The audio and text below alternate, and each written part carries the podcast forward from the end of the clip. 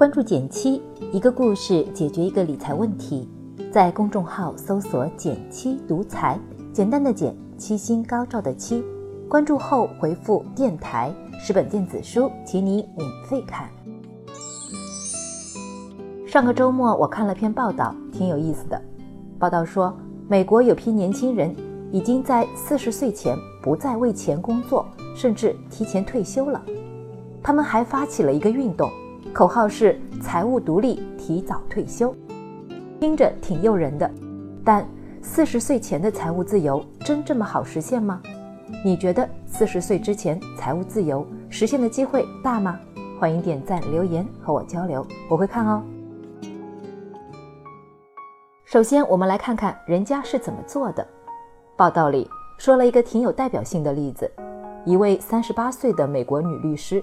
计划在两年内光荣退休，为此他算了笔账，只要在两年内攒够两百万美金，就能实现梦想。于是，参照这个目标，他给自己制定了严格的省钱计划。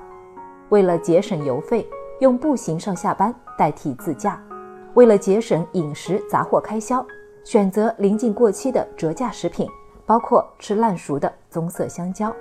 而视频网站的会员就全部找朋友蹭。经过这一番节省之后，他每月大概能存下的钱占税后收入的百分之七十。而如今，据说已经有超过四十五万的美国人加入了努力存钱的行列。这背后甚至还有麻省理工大学的数据支持。这个四十岁之前财务自由的运动，基本逻辑是这样的：以极简的生活方式，尽早攒够一年生活费的二十五倍。然后就能靠百分之四的理财收入生活了。如果你每年花十万元的生活费，那么只要存够二百五十万，就能不看老板脸色工作了。听上去是不是比一个亿的小目标容易多了呢？但你可能会问，单靠死抠，这日子还怎么过呀？事实上，如果你这么想，那就是误解这个运动了。一味的节俭并非目的。这个运动的核心是让人重新探索并定义自己达到财务幸福的路径。我看过这样一个幸福公式，说幸福等于自己的能力除以欲望。想要在生活中获得更大的幸福感，要么提升个人能力，要么削减欲望。我们把这个公式稍微改进一下，就可以得到一个新的财务幸福公式：财务幸福等于被动收入除以日常消费。想要过上不为钱忧虑的日子，除了节流外，竭尽所能提升自己的被动收入也是好办法。刚好台湾就有这样一对夫妻，就地做出了很好的实践。他们花十年时间达成了财务幸福的目标，随后他俩就带着孩子环游世界去了。而为了过上今天的神仙日子，他俩做了两件事：一方面在衣食住行上节约开销，另一方面。通过长期的基金定投，增加家庭被动收入。就这样，十年后，两人的账户上足足有六百五十万的存款。听到现在，你是不是对这个四十岁之前财务自由的运动有些心动了呢？这里我也给大家提供五个可操作的小建议，即便不能提前退休，至少也能增加自己的现金流。第一个建议，重新定义和量化你的欲望。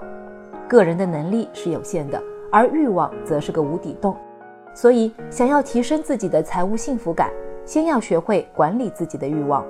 比如喜欢旅行的人，存钱不代表你哪儿都去不了了，而是要根据自己的能力为爱好定制合理预算，比如一年两万的旅游基金，这样才能在享受生活的同时，也把储蓄做好。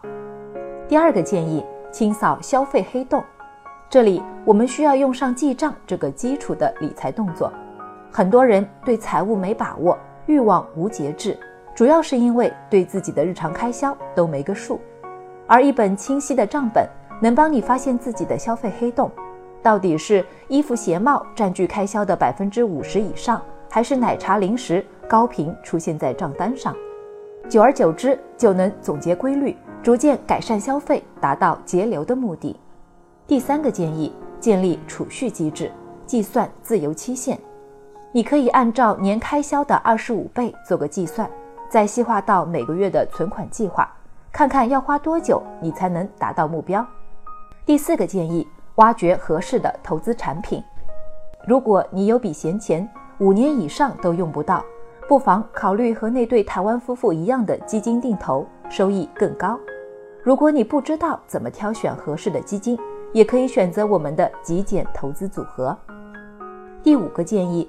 在追求自由的同时，做好基础保障，给自己和家庭配置完善的保险，并准备一份家庭应急准备金，也是非常重要的一个环节。这一点不要忽视了。